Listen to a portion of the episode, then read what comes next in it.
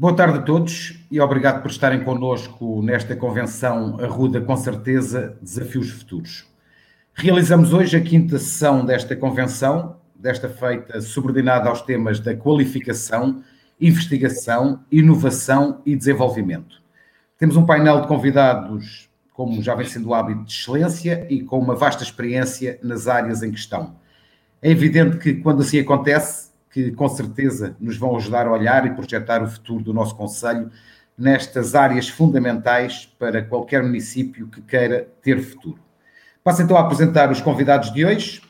Miguel Freitas é licenciado em Engenharia Agrícola pela Universidade de Évora, área que sempre o interessou e que aprofundou quatro anos mais tarde em França com o mestrado europeu em frutas e legumes pela Escola Superior Agrícola Nacional de Montpellier é docente da Universidade do Algarve, foi secretário de Estado das Florestas e do Desenvolvimento Rural, foi diretor regional de Agricultura do Algarve, diretor-geral do Desenvolvimento Rural e presidente da Comissão Nacional de Acompanhamento da Iniciativa Comunitária Líder 2.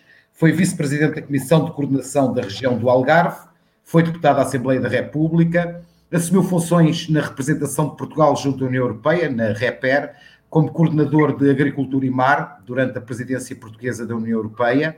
Foi na REPER que presidiu ao Comitê Especial de Agricultura da União Europeia e foi secretário executivo da Comunidade Intermunicipal do Algarve. João Mendes Borga tem o MBA pela Universidade de Manchester, é diretor executivo da Startup Portugal, é diretor da Rede Nacional de Incubadoras, tem uma vastíssima experiência em startups e incubação de empresas para além de muitas outras áreas de interesse e de estudo. Lígia Rafael é licenciada em Gestão de Recursos Humanos e tem um MBA de Gestão pelo ISCTE. É fundadora da startup Coli, uma startup incubada na Investa Ruda, incubadora de empresas de Arruda dos Vinhos, e que foi considerada no top 30 das fintechs portuguesas. É oestina de Gema, veio do Cadaval para a Arruda dos Vinhos, onde estudou e onde diz querer continuar a residir conhecedora da, da realidade local, traz-nos uma outra visão para este painel. Como moderador e como vem sendo hábito, responsável também pela elaboração do programa eleitoral do Partido Socialista às eleições autárquicas 2021, temos connosco o Carlos Alves, eh, é rodense de Gema, não posso deixar de dizer, é mestre em Filosofia, na especialidade de Filosofia Política, licenciatura em Filosofia, tudo isto pela Faculdade de Ciências Sociais e Humanas da Universidade Nova de Lisboa. É professor de filosofia há praticamente um quarto século e, como referi, será ele o moderador desta convenção. E é desde já ao Carlos Alves que passo a palavra para iniciarmos os nossos trabalhos de hoje. Carlos, a palavra é para ti e para os nossos convidados. Muito obrigado, Nelson. Uh, boa tarde a todos e a todas uh, e bem-vindos a mais uma sessão desta nossa vossa convenção Ruda, com certeza, uh, Desafios Futuros. É bom vê-los aqui, num sítio que nos últimos tempos se tornou presença habitual, neste espaço de pluralidade e de construção daquilo que vai ser, como o Nelson referenciou, um programa eleitoral para as autárquicas de 2021, a partir deste Vale Encantado, para ouvir, sem excluir, sem a pretensão de achar que já sabemos tudo e sem o discurso de quem acha que sabe a partir do que as pessoas precisam, como se as conhecesse a todas intimamente. Não é essa a nossa intenção. Uh, a nossa intenção é ouvir tudo e todos, e é por isso que temos este painel uh, magnífico que nos irá falar de um tema que é muito importante para o nosso desenvolvimento do Conselho, mas também a nível nacional, a qualificação, investigação, inovação e desenvolvimento, que se segue a outros, que hoje provavelmente vão estar aqui também presentes, porque de alguma maneira estão interligados, as alterações climáticas e o ambiente, mas também a educação, cultura e juventude, o emprego e a coesão social, uh, e também a, a saúde e bem-estar, que foi a última sessão, de certeza absoluta que será bastante difícil não tocar nestes, nestes tópicos, mas hoje estamos precisamente aqui para a qualificação, investigação, inovação e desenvolvimento, para comentar e para discutir, para levarmos daqui ideias, para ficarmos mais informados e disponíveis até para o contraditório, eh, porque eh, o objetivo desta convenção, este espaço que, que, é agora já habitual nas vossas vidas ao fim, de, ao fim da tarde em Arruda, no Conselho da Arruda, é a abertura. Nós temos esse, esse objetivo, eh, essa auscultação perspectiva daquilo que é ouvir tudo e todos para fazer mais, melhor e para todos, não excluindo ninguém, independentemente de onde vierem. Uh, relembrar a participação. A participação pode ser feita hoje já diretamente por uh, questões dirigidas ao nosso painel mas também a um questionário que eu vos incentivo a participar, porque é um instrumento de consulta muito relevante, onde podem opinar sobre aquele que será o futuro do nosso, vosso Conselho também, uh, que está disponível no, site da Ruda, com certeza, uh, onde também podem encontrar as sessões anteriores para uh, quem não esteve presente no dia em que elas ocorreram, para poder consultar também e, e também ver o que é que têm sido os trabalhos desta, desta convenção, mas a verdade é que temos um painel magnífico e é, é por aí que vamos começar. Uh, não sei antes, uh, na minha qualidade de uh, moderador, fazer aqui também um ponto da situação para aquilo que, na minha opinião, são questões, tópicos relevantes. Entretanto, também temos entre nós já o André Rios, que chegou, bem-vindo também. um paradigma estamos num paradigma uma conjuntura que é um bocadinho diferente da habitual, é uma conjuntura pandémica de Covid-19, mas onde também coexiste a perda de emprego provocada por essa mesma pandemia, mas também uh, os nómadas digitais, uh, o teletrabalho e uma herança, essa sim, boa, que é de gerações muito habilitadas, como Portugal não tinha e passou a ter. Uh, dando enfoque naquilo que é a nossa realidade deste Conselho. Ele é um Conselho que uh, está e consegue fazer ponte entre Lisboa e a, re a região oeste, uh, num binómio fantástico que é estar a cerca de 25 km e 30 uh, minutos, respeitando os limites de cidade do centro de Lisboa. esses serão, se calhar, os pontos mais competitivos, ou alguns dos pontos mais competitivos, essa questão espaço-temporal, mas também uh, uh, há os pontos que eventualmente eh, podem ser mais uh, desvantajosos e aí uh, a Lígia poderá falar até na sua experiência, que é a questão da escala, da, escala que se tem na atualidade naquilo que se pode oferecer um conselho como o nosso, face à oferta global que está aí, que é tentadora, numa oferecida a gerações habituadas a deslocarem-se um pouco por todo o globo e que se calhar são capazes, à primeira vista, achar que o Conselho de Arruda não é tão atrativo. E é nessa qualidade também que a Lígia está aqui para falar da sua própria, própria experiência.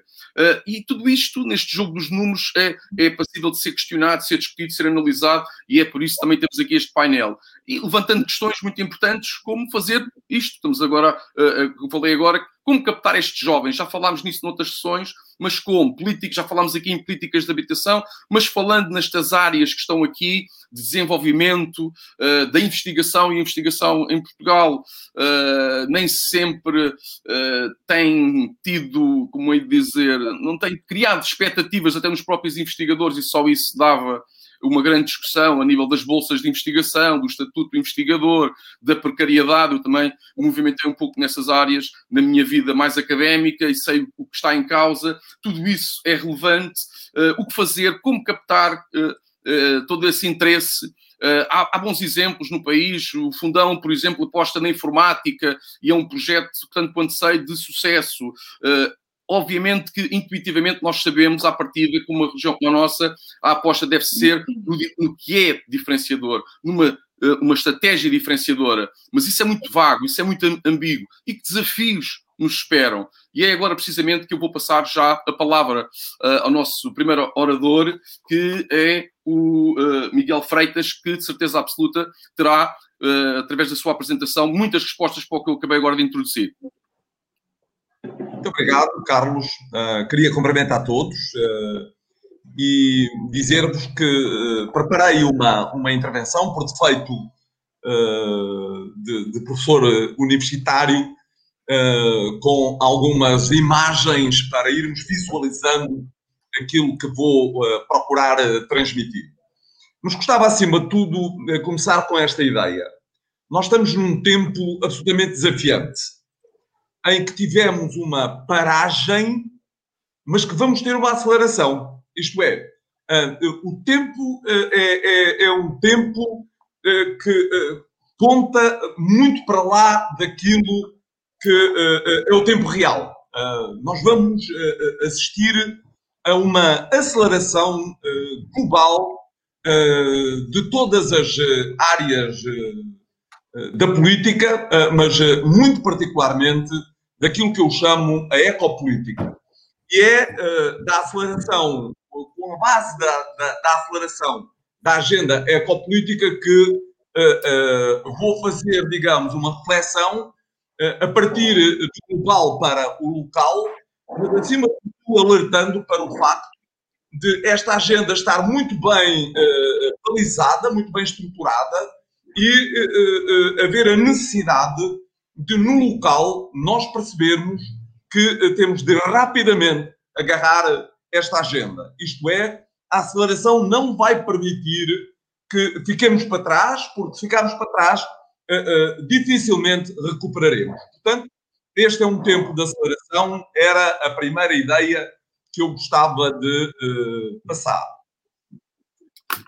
E, portanto, aceleração da agenda ecopolítica e sistemas locais de inovação uh, foi assim que designei para tratar, digamos, de uma forma global e ir me encaminhando para o território da Ruda e falarmos depois um pouco sobre o projeto uh, para a Ruda no quadro daquilo que é o grande projeto, a grande plataforma o grande projeto território que é o Arruda Lab.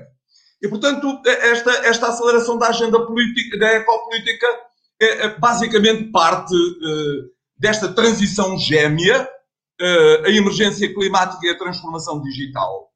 E julgo que vale a pena, do ponto de vista político, porque estamos a falar para, acima de tudo, para uma estrutura política, para, vale a pena olharmos para esta para estas duas questões, a duplicidade que existe entre a, a emergência climática e a transformação digital, e eh, procurarmos perceber que, eh, de facto, estamos num tempo em que eh, eh é muito fácil haver explosões. Eh, estas duas transições, estas, estes dois processos, eh, são processos que, acima de tudo, temos que olhar para eles numa perspectiva de inclusão, porque senão ficará muita gente uh, de fora. olhar para a questão do pacto ecológico para duas áreas essenciais para aquilo que estamos a estruturar. Por um lado, a Estratégia Europeia da Biodiversidade 2030, acima de tudo, que nos alerta para a necessidade de voltarmos a olhar para aquilo que são os valores, o capital natural dos territórios, eh, e eh, eh, para a ideia da criação das chamadas infraestruturas verdes, isto é, esta ideia complexa de que a infraestrutura verde é a infraestrutura, é o corredor que liga o rural e o urbano, e portanto é, é, é, muito, é, é um conceito muitíssimo interessante para nós trabalharmos. E por outro lado, a estratégia do Prado ao Prato, que nos alerta para os chamados sistemas alimentares sustentáveis, isto é, para a ideia de construirmos no local aquilo que são políticas eh, públicas que permitam, por um lado, reforçar a capacidade de produção local e, por outro lado, termos uma visão holística das questões alimentares. Isto é, as questões alimentares serem uma estratégia elas próprias para o desenvolvimento do território. A PAC e a Europa eh, mais digital são duas componentes eh, essenciais, não vale a pena eu debruçar muito sobre isso, vale a pena olhar para aqui, é para os instrumentos. Isto é, nós vamos ter muitos instrumentos e quando temos muitos instrumentos, a, a, a, a complexidade eh, obriga-nos a, encontrar as soluções, primeiro simplificando leituras e depois uh, procurando a integração no território, a integração no local dos vários instrumentos. Temos em discussão pública, como sabemos, o Programa de Recuperação e Resiliência, em que o grande objetivo do ponto de vista territorial, para além das infraestruturas, não é isso que nos importa nesta nossa conversa, estão as questões da água, da floresta e do clima. A questão da agricultura ficou completamente fora. E as questões alimentares, portanto, não estão cá está a água, está a floresta e está o clima. Por outro lado, a questão da forma da PAC, a nova, a, a nova arquitetura verde e a prioridade agricultura, carbono, biodiversidade. Portanto, estamos a caminhar, estamos a fazer um percurso água, floresta, clima, tudo isto território, agricultura, carbono, biodiversidade, depois o Programa Estratégico de Desenvolvimento Rural, esse sim que nos começa a falar de sistemas alimentares sustentáveis, e o Programa de Desenvolvimento Regional Centro, que para nós interessa essencialmente naquilo que diz respeito a duas grandes componentes. A componente da bioeconomia, isto é, aquela ciência e aquela economia que olha para as soluções de base, de base biológica e de base natural e transforma essa base. E, por outro lado, a componente de inovação, isto é, como é que nós usamos a inovação, a inovação tecnológica, mas também a inovação organizacional e institucional, porque muito do que vamos falar hoje é de inovação organizacional e institucional. Como é que olhamos para a inovação? Finalmente, dois grandes fundos, o Fundo Ambiental e o Fundo Florestal Permanente, são dois grandes fundos. São fundos que mobilizam mais de 300 milhões de euros por ano e, portanto, com uh, também uma incidência territorial. Isto passa. E, portanto, quais são as grandes tendências e as ameaças que temos? Temos uh, uh, como grandes ameaças, por um lado, a degradação dos recursos, nomeadamente associados a áreas de regadio e a transformação das paisagens tradicionais. Portanto, o que temos é uma mudança radical, isto em áreas de grandes regadios, o que estamos a ver é uma mudança radical de, de, de, de quer do ponto de vista dos recursos, quer do ponto de vista das paisagens, e, por outro lado, nos sistemas agroflorestais de mosaico eh, eh, tradicionais, aquilo que temos em, em Arruda, uma degradação e abandono. Portanto, esta é a maior das ameaças. Associadas a estas questões temos as pragas e doenças e todas as infestações, isto é, todos, tudo que são seres estranhos que começam a ocupar esse território. Quais são as grandes tendências? As grandes tendências, por um lado, a intensificação agrícola inteligente e sustentável, isto é, usar aquilo que são toda, toda a tecnologia disponível, uh, uh, drones, satélites, uh, apps, hoje, tudo isso, base de dados, tudo isso hoje a agricultura usa para ser mais eficiente e mais sustentável. Uma diversificação da base produtiva, isto é, novas oportunidades. Eu falarei um bocadinho mais disto à frente no próximo slide, porque é a base desta diversificação da base produtiva, novas oportunidades, que vamos trabalhar o domínio do Arruda Lab, a questão da difusão da agricultura regenerativa, outro domínio onde queremos uh, que o Arruda Lab tenha uma intervenção, o mapeamento e a, e a matriz de transição produtiva, outra dimensão onde queremos trabalhar no Arruda Lab, a gestão do capital social e geração de empresas e emprego, outro domínio importante, a promoção de produtos de maior valor acrescentado, a pegada hídrica, carbónica e ecológica como referência de certificação do trabalho que queremos fazer, não apenas certificação de produtos, mas também certificação de territórios, conservação e restauro de áreas de alto valor natural e corredores ecológicos, outro domínio para o Arruda Leve e a questão da gestão energética e de resíduos. Portanto, digamos, estas são as grandes tendências e dentro destas grandes tendências nós vamos trabalhar para que o Arruda consiga, digamos, eh, ganhar este desafio. Este é o modelo conceptual de intervenção que eh, durante esta semana para esta nossa para esta nossa conversa preparei uh, um modelo conceptual para uma intervenção local, eh, para, para, para termos uma agenda local de sustentabilidade. Primeiro, desenvolver a estratégia municipal de adaptação às alterações climáticas. É isso mesmo que o município da Rua Leve está neste momento a fazer. Os exercícios de planeamento. Neste momento estamos a fazer eh, a revisão do plano diretor municipal. É muito importante aproveitar este momento de revisão do plano para incorporar novas tendências para, no, no, no, plano diretor municipal, isto é, olharmos, deixarmos de olhar para o PDM como um instrumento urbanístico ou de gestão urbana e olharmos para o PDM como um instrumento de gestão territorial, isto é, na tal perspectiva de uma ligação virtuosa entre o urbano e o rural, e fazemos a nossa programação. E a nossa programação é isto que está aqui. Portanto, no fundo, a ideia de começarmos por mapear os dados de recursos territoriais, mapear os dados socioeconómicos, desenvolver a inovação na gestão da informação. Eu faço aqui um momento de paragem. Eu, talvez aquilo que eu considero mais importante e mais relevante para este novo momento que estamos a viver. Isto é, quem tiver a capacidade de perceber que o futuro passa pela informação, ganhará o futuro. E, portanto, é preciso fazer uma aposta determinada na componente de informação. Por outro lado, e portanto, desenvolver aí as questões do conhecimento e reparem que foi na informação que eu coloquei o foco na inovação. E portanto, conhecimento e inovação têm uma base. A base é a informação. Depois uma segunda que tem a ver com as dinâmicas. E as dinâmicas é, por um lado, mobilizar os decisores e os stakeholders, por outro lado, desenvolver instrumentos comuns, é isso que estamos a trabalhar. E qual é o grande objetivo? Promover empreendedorismo e inovação. Depois, nas comunidades.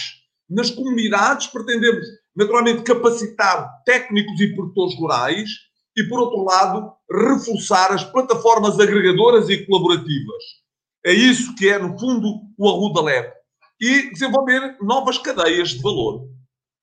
Finalmente, do ponto de vista dos recursos, gerir recursos de forma integrada, proteger recursos endémicos. Uh, curiosamente, o primeiro, a primeira, o primeiro voo que fizemos sobre o território, já identificámos endemismos em, em risco no território da Rudaleb, que é preciso proteger e melhorar os serviços do agroecossistema. E, portanto, é basicamente isto que estamos a, a, a digamos, é, é este projeto que agora pretendemos uh, uh, territorializar em Arruda.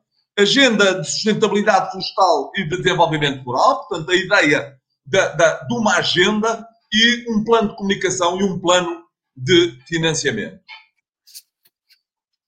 Finalmente, as respostas concretas. As respostas concretas são estas. Por um lado, por um lado, e reparem, volto a colocar aqui a questão. Informação, conhecimento e inovação. Informação. A base de tudo é a informação. Portanto, mapear os serviços dos ecossistemas. Esta é uma, é digamos, um instrumento extremamente importante para nós percebermos os valores naturais que temos no território, mas também para percebermos o estado atual dos agroecossistemas, isto é, dos ecossistemas ligados aos, à, à agricultura e à floresta, mas também conhecermos aquilo que são os ecossistemas silvestres do território. Isto é, existe um ativo no território que nunca foi utilizado e que a bioeconomia pode ir buscar esse ativo para transformá-lo em resultados. E, portanto, fazer este mapeamento é absolutamente essencial. Em segundo lugar, aquilo que julgamos uh, o fator determinante, o fator crítico, é a questão da água. E, portanto, a água é preciso fazer um grande, um, um cadastro dos, aquilo que eu chamei dos grandes sistemas água. Os grandes sistemas água significam, acima de tudo, olhar não apenas para a questão do fornecimento de água, do fornecimento de água às populações, mas olhar para o sistema água como, em primeiro lugar, para a questão para a questão natural, portanto, para, digamos, para, para as infiltrações, a Ruda não tem um bom, um, bom, um bom sistema de água, isto é, não tem um sistema de água abundante. Precisamos, portanto, de ter muito cuidado e de cuidar este sistema água. Para isso precisamos de cadastrar. E cadastrar significa, primeiro, conhecer muito bem tudo aquilo que são as nossas fontes de água, isto é, tudo que são essencialmente as nossas fontes, quer subterrâneas, quer quer superficiais, ter um programa que trabalhe essas fontes de água e que passa muito, por um lado, por olhar para, para as linhas de água, mas por outro lado, olhar também da, pela forma como protegermos, através de restauro de ecossistemas, aquilo que são as zonas de infiltração de água e, portanto, aqui um outro trabalho fundamental, o cadastro dos grandes sistemas de água. Cartografia das atividades e iniciativas económicas e sociais, isto é, é muito importante conhecermos quem está no território. Quem está no território é um ativo uh, humano extremamente importante e que deve ser conhecido. Isto é, nós temos que uh, uh, valorizar aquilo que são, primeiro, os ativos que estão e as relações que estes ativos têm construídas e que podem vir a construir a partir do trabalho que está a ser desenvolvido. Mas, portanto, uma cartografia das atividades e iniciativas económicas e digitais e sociais e, finalmente, a componente digitalização, onde uma aposta em sistemas de informação partilhada é absolutamente crucial. Isto é, repito, qualquer município que queira ganhar o futuro tem que ter uma boa base de dados. Isto é, tem que, acima de tudo, começar a fazer uma aposta nos seus sistemas de informação para que, a partir daí, possa construir o futuro. Quais são os programas? No quadro do Arruda Lab, eu identifiquei um conjunto de programas para o tal contributo que é preciso dar, naturalmente, ao Partido Socialista como contributo para o programa, o programa eleitoral. Primeiro, a reabilitação das infraestruturas verdes. Nós temos uma infraestrutura verde que passa, repito, a infraestrutura verde é um conceito entre tudo o que é verde eh, no urbano e no rural. Portanto, esse grande corredor que temos que olhar e as ligações que temos que fazer entre o, o, verde urbano e o verde rural uh, e, portanto, a, a, reabilitação dessa infraestrutura verde, da, da, da reafirmação dos parques, dos parques uh, uh, da, da, da, Ruda, de, de, de, todos os seus espaços verdes urbanos, mas também a sua ligação ao, ao corredor verde rural. O programa Comunidades Água e Energia. Isto é, identificando o tal cadastro dos grandes sistemas de água, nós vamos ter que olhar para onde é que é possível fazermos, usarmos a água na perspectiva, na perspectiva da produção, mas também na perspectiva da alimentação dos sistemas naturais. Para isso, eh, eh, eh, e com isso, a ideia era juntar a componente água à componente energia. Isto é, como é que nós trabalhamos a água e a energia num único grande programa. Trabalhar um programa de sistemas alimentares sustentáveis. Digamos, este é o programa-chave. Este é o programa-chave que vai permitir juntar todos os agentes do território a partir uh, do, do, do, do Arruda Lab numa, numa ideia que é a ideia do sistema alimentar sustentável. A, a, a ideia do sistema alimentar sustentável é uma ideia que parte pelo envolvimento de todos os stakeholders da região na definição das políticas territoriais. Os sistemas alimentares sustentáveis agem sobre praticamente todos os recursos e praticamente sobre todos os ativos que existem no território. E, portanto, fazer esse pacto para um sistema alimentar sustentável é um elemento-chave. A escola tem aqui um papel crucial, um papel central. E, portanto, proponho aqui duas, dois programas, a Escola Mais Eco e a escola mais in, a escola mais eco tem a ver com estas duas dimensões da transição, isto é, a escola mais eco para a componente ecológica, a escola mais in para a componente digital. Isto é, temos que colocar a escola dentro daquilo que é gran, as grandes tradições, as grandes transições que estamos a fazer. A incubadora de base rural, o acesso à terra e à inovação, é a, a componente digamos, construída do Arruda Lab, mas eu insisto, tenho insistido nas conversas que vamos mantendo sobre a questão do Arruda Lab, na ideia de que o Arruda Lab é muito mais do que a parte construída. O Arruda Lab é, acima de tudo, um projeto de território. E um projeto de território significa olhar para todos os recursos do território para equacionar aquilo que é o projeto. O Programa de Promoção das Novas Indústrias, aqui centrar isto muito, muito com base naquilo que, são, que é o mapeamento dos serviços dos ecossistemas e, em particular, as questões dos recursos silvestres, estão já identificadas algumas eh, plantas uh, do território que podem ter um uso do ponto de vista da bioeconomia e, portanto, desenvolver bio, bioreatores protótipos, desenvolver no sentido, não é preciso criar nada novo, tudo existe. Basicamente, a ideia é agarrar no que existe e adaptar aquilo que é a realidade do projeto que se quer desenvolver e, finalmente, um programa de empreendedorismo sustentável, isto é, um programa de capacitação. E capacitação para quê? Para a sustentabilidade. Isto é, para a ideia de que tudo o que temos que fazer tem que dar respostas aos grandes desafios, particularmente ao desafio da sustentabilidade e, portanto, eh, trabalhar, trabalhar os agentes, trabalhar a sua capacitação a partir do sentido do empreendedorismo e da inovação sustentável.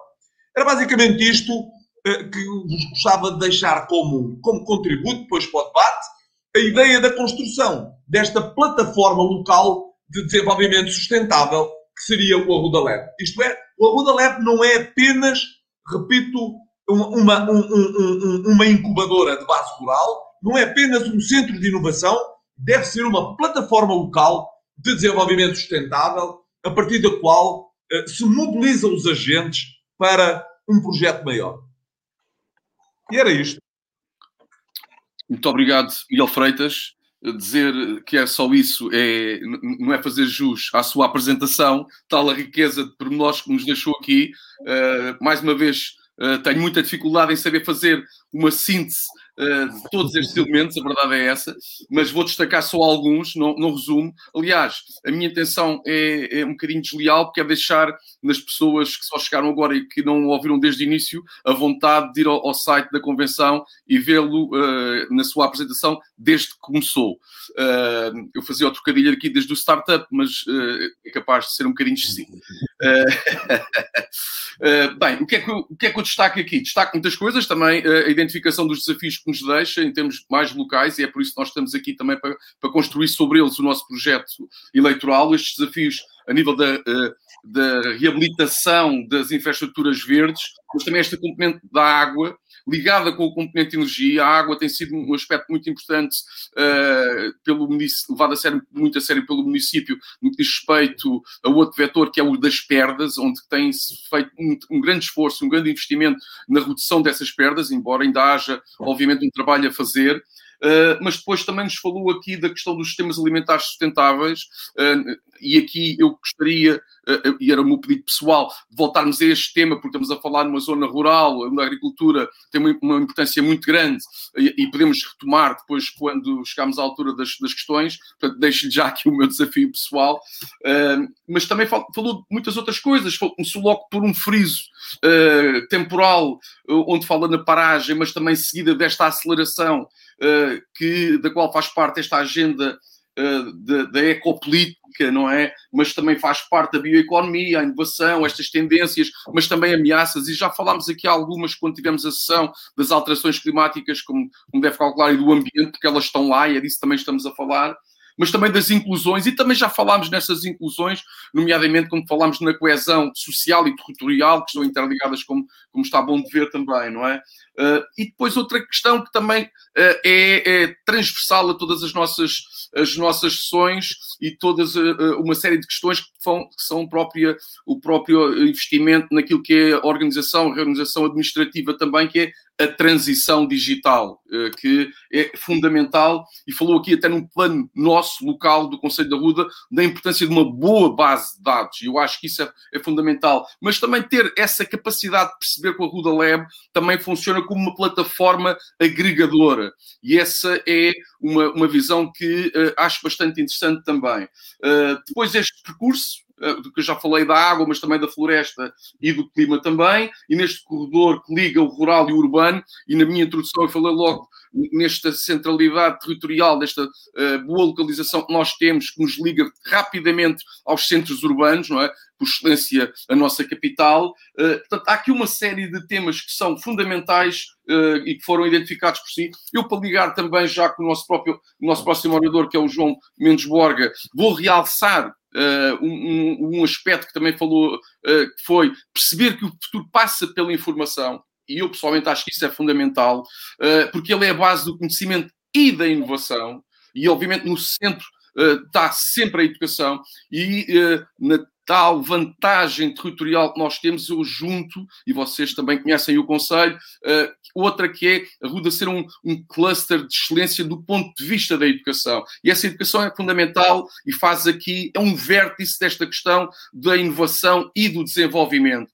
Uh, e uh, nesta questão do que é escola mais eco e mais in, mais digital, que faz parte das tais grandes transições. E é aqui que eu vou pegar precisamente na, naquilo que é o contributo do João Mendes Borga para nos falar um bocadinho também destas questões. Boa tarde. Boa tarde, boa tarde a todos. Obrigado pelo convite. É assim, assim, acima de tudo, eu gostava de, de partilhar um pouco aquilo que, que, temos vivido nos últimos anos e aquilo que, que este ano uh, foi e aquilo que se prevê que, que, seja para o futuro e como é que isso pode impactar localmente, ou seja, como é que uma pessoa traduz estas, estas macro tendências para aquilo que, que é depois a realidade das pessoas e dos locais e das estratégias que têm que ser uh, tomadas por cada um dos municípios e por cada uma das, das entidades que estão, que estão à volta. Uh, nós, em 2016, e para quem estava a trabalhar no ecossistema uh, até antes disso, como, como eu, nós víamos um, uma realidade no, no, mundo das startups e da tecnologia bastante humilde. Embora já, já tivéssemos alguns pesos pesados, um, como era, por exemplo, o caso da, da OutSystems, uh, da Critical e de outras empresas que hoje em dia dão cartas nos seus setores, a verdade é que, que, que, que o cenário português dentro das startups era um, era um cenário uh, que às vezes até se tentava esconder. Alguns dos empreendedores, quando iam lá fora, uh, apresentavam-se com com referências como se fossem de Inglaterra, como se fossem de outros sítios. Hoje em dia não, hoje em dia têm orgulho em dizer que são de terras uh, dentro do nosso país, não só Lisboa e Porto, ou seja, uh, nós vemos um, um, José Neves apresentar-se como sendo de Guimarães uh, e, e, não, e não sendo de Braga ou sendo do Porto, e, faz aquilo com, com orgulho e com pompa, e acho que isso é, acho que isso é, é, uma, é uma narrativa e foi uma coisa que se conquistou entre 2016 e 2020 com uh, algumas das nossas uh, empresas nascidas nos últimos 10 anos a tomarem conta daquilo que são as verticais ou os setores de atividade uh, no qual trabalham. Uh, a OutSystems é uma delas, mas a Farfetch é outra, a Talkdesk é outra, a Fidzai na área da, da segurança e da, da, da, informação é outra, uh, e muitas outras que, que, ainda não são unicórnios, ou seja, que ainda não valem mil milhões, mas que são definitivamente players importantes no, estou-me a lembrar, por exemplo, de uma Aptoid com 400 milhões de, de, utilizadores. Nós não temos muitas outras empresas em Portugal que tenham nascido eh, que tenham 400 milhões de utilizadores. E, portanto, isto nasce de, de um ecossistema de, de empreendedorismo.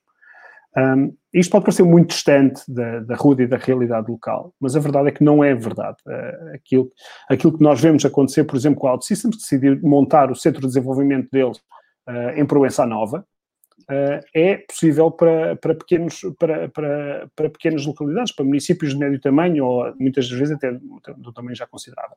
Uh, falámos há bocado da questão do fundão e da aposta estratégica que o município fez há provavelmente 10 anos atrás ou 8 anos atrás uh, e que começa agora a, a dar, ou que já, nos últimos anos tem dado resultados para a comunidade local com variedíssimos impactos. Ah, portanto, isto tem sido uma coisa que tem acontecido ao longo destes últimos anos um, e que tem, tem permitido criar as condições para aquilo que nós vivemos neste momento. Ou seja, 2020, o ano de 2020 é um ano que acho que nunca ninguém se vai esquecer. Acho que durante muito tempo vai ser como uma daquelas coisas do 25 de Abril. Onde é que tu estavas no 25 de Abril? E alguém nos vai perguntar onde é que tu estavas em 2020 quando houve o Covid. Um, e, e, isto é, tem impactos muito significativos. De alguma forma, e, não, não, e eu sei que há startups, isto não é justo para todos, de alguma forma o mundo das startups foi daqueles que, que foi menos impactado. Ah, e, e, isto, e eu digo isto com, com alguma, alguma humildade, porque há startups da área do turismo que foram muito impactadas, há startups que, têm, que tinham operações de terreno que foram muito impactadas, mas aquelas que viviam da tecnologia, aquelas que viviam da inovação, uh, encontraram, na, na, sua maioria, formas de readequar os seus modelos de negócio e saltarem para a frente. E algumas delas crescerem exponencialmente. Uh, nós vimos durante este ano, por exemplo, um, um, bom indicador disso, um proxy, foi a angriação de capital de risco por parte das nossas startups. Uh, e estamos a falar na ordem dos. Os números ainda não estão fechados, mas estamos a falar na ordem dos 430 milhões de euros de angriação durante o ano de 2020, quando no início de 2020, em fevereiro, toda a gente pensava que dentro das nossas startups, dentro das nossas 2.500 startups, iria ser um problema que não iríamos conseguir fazer levantar rondas de investimento uh, e chegar aos valores do ano anterior. Uh, na realidade, estamos bastante próximos daquilo que eram os valores de 2019. Isto é um indicador da importância e da força que esta comunidade tem. Uh, e esta comunidade não é só composta por startups de, de programação ou de, de, serviços. Muitas delas têm relação direta com a indústria e, na sua maioria, as nossas grandes startups fazem um, serviços de B2B. E daqui a ligação à, à Ruda dos Vinhos e à sua, à sua posição estratégica e, e a sua ligação com a, com a, indústria e com os parques industriais na periferia de, de, de Lisboa, uh, é, um bom, é um bom mercado para estas startups implementarem e procurarem serviços e procurarem servir uh, quem está a montar a indústria, quem está por lá. Uh, o digital tornou-se, durante este ano, uma verdadeira força. Uh, e nós temos que olhar, uh, os chineses dizem que, que, o, que a crise é mesmo, ou que o caráter, o caráter da crise é o mesmo caráter da oportunidade, uh, e, e, este ano nós temos que olhar para esta coisa de termos ficado em casa e estarmos todos um bocadinho mais digitalizados, mais transformados digitalmente, como se diz hoje em dia tantas vezes, como uma verdadeira oportunidade. eu posso vos dizer que em minha casa não, os meus pais não sabiam utilizar nem um Zoom, nem um nem, nem uma coisa. Hoje em dia são profissionais daquilo, falam com os netos, uh, com, com os alunos e sabem marcar, e os netos também, com, com menos de 6 anos, também já sabem atender. Uh, e, portanto, nós temos que olhar para isto como, como sendo uma transformação que foi horizontal na sociedade uh, e que cria muitas, muitas oportunidades. Porque para municípios e para localizações como a Roda dos Vinhos, isto abre a porta a que as pessoas que antigamente estavam concentradas na, na, nas grandes cidades uh, possam agora olhar para este, estas zonas como potenciais zonas para viverem, visto que muito do trabalho de futuro será trabalho remoto, uh, ou trabalho, ou teletrabalho, como se diz em português. Uh, e, e esta, para, para os municípios e para, para quem está a desenhar uma estratégia para os próximos 4 ou 5 anos, este tem que ser um ponto uh, de, de, atenção. Acompanhar com muita proximidade aquilo que vai ser uh, as necessidades e, a, e aquilo que é um, as exigências de quem decidiu montar uh, uma vida em trabalho remoto ou que tem três dias da semana em trabalho remoto e só tem que ir ao escritório. Principalmente para estes municípios ficam a uma distância confortável de, das grandes cidades. Uh, eu posso-vos dizer que a maior parte das nossas startups com mais de 200 trabalhadores, ou seja, que têm escritórios grandes, em conversas com eles têm-nos falado de que não sabem bem como é que vão trabalhar com mil metros quadrados de escritório quando têm um terço da equipa a querer ficar em remote. Uh, ou que tem, tem muita gente a pedir-lhes para uh, ter sistemas mistos de trabalho em que têm hot desks, em que as pessoas vêm, ocupam uma secretária, ocupam... Isto é um proxy daquilo que as pessoas querem para, para a sua vida. E as pessoas estão à procura neste momento muito de qualidade de vida, de ficarem em sítios onde se sintam parte de uma comunidade, onde se sintam integrados. Depois há aqui assim uma. Portanto, só, só, eu acho que esta coisa do digital pode ser uma força, e falámos, um, o Carlos falou, pode ser uma força muito grande para a coesão. Ou seja, uh, se nós pensarmos naquilo que, que é a coesão territorial, a distribuição de riqueza e a distribuição de, de quadros altamente qualificados, uh, isto que aconteceu com o Covid e que nos obrigou a ficar em casa e que nos obrigou a transformar-nos digitalmente, uh, pode ser uma alavanca de coesão muito grande para, para os municípios, que não são os grandes municípios. Mas é preciso saber capturar essa oportunidade e saber atrair essas pessoas com, com, os argumentos diferenciadores de cada um dos municípios. Depois há aqui a questão dos nómadas digitais. E agora passa aqui assim, abrir ao mundo, ou seja, abrimos-nos ao mundo. Há aqui vários fatores que são, são muito relevantes nesta, após esta transição de, de, 20, de 2020 para 2021 e pós-Covid. Uma das coisas que eu tenho enfrentado, que é uma coisa muito simples, não, não vou não vou ao detalhe daquilo que, que o senhor, este secretário de Estado apresentou, que o Miguel apresentou como estratégia, mas uma coisa que eu encontro muitas vezes é eh, a ausência de tradução daquilo que são os conteúdos uh, para inglês. Uh, e quando eu digo, não, não é só traduzir um pequeno conteúdo ou uma brochura, é preparar toda a infraestrutura do município, toda a comunicação daquilo que são as oportunidades e dos vários departamentos uh, em inglês. Se nós queremos atrair pessoas de fora e se queremos ter verdadeiro, verdadeiros nómadas digitais e residents e pessoas a trabalharem localmente, então temos que ter conteúdo e temos que preparar as coisas para que as barreiras de entrada dessas pessoas na nossa comunidade sejam o mais, o mais baixo possível. Uh, e temos que montar isso como sendo uma estratégia de atração de investimento. Uh, uma das, eu se conseguir atrair um empreendedor, que, há uma coisa que às vezes custa um pouco a explicar, mas uh, todas as pessoas que frequentam o ensino superior, apenas 2% decidem montar empresas. Montar empresas e serem, ser, ter negócios. E desses 2%, apenas 10% vão montar startups ou empresas com, a, com um elevado potencial de crescimento. Portanto, nós conseguimos atrair estas pessoas para os nossos territórios, uh, baixando o, uh, as barreiras de entrada, traduzindo as coisas para inglês, sejam os portugueses ou sejam os estrangeiros, uh, é um investimento que é um investimento relativamente baixo para a vantagem que nós podemos ter para a nossa comunidade local. E, portanto, trabalhar de uma forma concreta programas como o Startup Visa, Uh, trabalhar pacotes de informação traduzidos para inglês para passar a quem, te, quem olha para o nosso território vindo de fora uh, e dar voz àqueles que já cá estão no nosso território, no caso da Rua dos Vinhos, uh, e que, que, tenham sucesso e que possam servir de casos e exemplos de como é bom viver e de como é bom estar nessa comunidade, é talvez das coisas mais simples, mais acessíveis e que possa ter mais impacto naquilo que é, um, que é o, o, futuro do município. Talvez, eu não me quero estender muito, mas, um, mas isto são tudo coisas no ar. E, portanto, nós hoje em dia temos muita gente que perdeu o emprego, que está em situações mais difíceis, que, que olha para o empreendedorismo como uma, como uma porta como, para, para definir o seu, o seu futuro. Uh, para isso, eu gostava de deixar duas ou três ideias e palavras. Uma delas é o reskilling. Esta coisa do digital fez com que uh, muitas das nossas startups estejam a contratar remotamente. Uh, e, portanto, nós hoje em dia temos programas de formação, quer seja por via dos programas oficiais da, da Portugal Digital, do, como o Upskill, feito com a APDC, que permite às pessoas que adquiram, de outras formações, formações muito variadas, que adquiram competências dentro do digital e possam trabalhar remotamente a partir do sítio onde estão. Mas também um conjunto de, de apoios para, para os empreendedores que decidam enverdar pela inovação ou criar o seu próprio negócio. Falou-se há bocado de uma iniciativa local, uh, incubadora em Arruda dos Vinhos, há collabs, há Digital Innovation Hubs a surgirem, todas estas iniciativas necessitam de pessoas com vontade de criar e de empreender, que não têm necessariamente que ter a ideia, a última ideia, têm que ter vontade de, Uh, porque estas instituições existem com experiência uh, em ajudar os empreendedores a trabalhar para encontrar qual a melhor oportunidade de negócio, qual a forma de implementá-la e como ter sucesso nessa implementação. Uh, e muitas das vezes nós vemos as pessoas chegarem às incubadoras e aceleradoras com ideias parciais daquilo que depois vai ser o modelo de negócio final.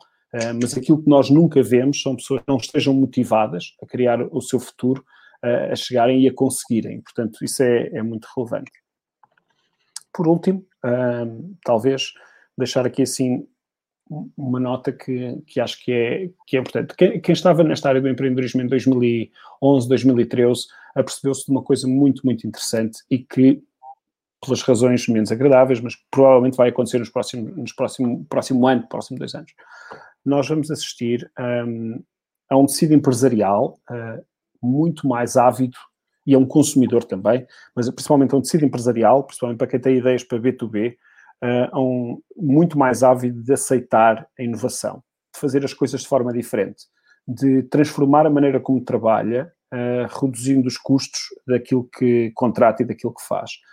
Particularmente uh, se isso envolver tecnologia e puder ser massificado. Ou seja, tudo quando são tecnologias como inteligência artificial, big data, CRMs, ERMs, chatbots, tudo coisas que facilitem a vida do empresário, o tornem mais ágil e consigam agregar valor, eles vão estar à procura nos próximos anos. Uh, e, portanto, se tiverem que pensar uh, em ideias de negócio, olhem para esta questão da inovação, olhem para a questão de ser escalável. Uh, e a Ruda, a Ruda dos Vinhos é um sítio perfeito para montar tudo aquilo que seja B2B à volta de negócios, porque tem uma base industrial à sua volta muito, muito poderosa. Um, muito obrigado, uh, João, João Borga.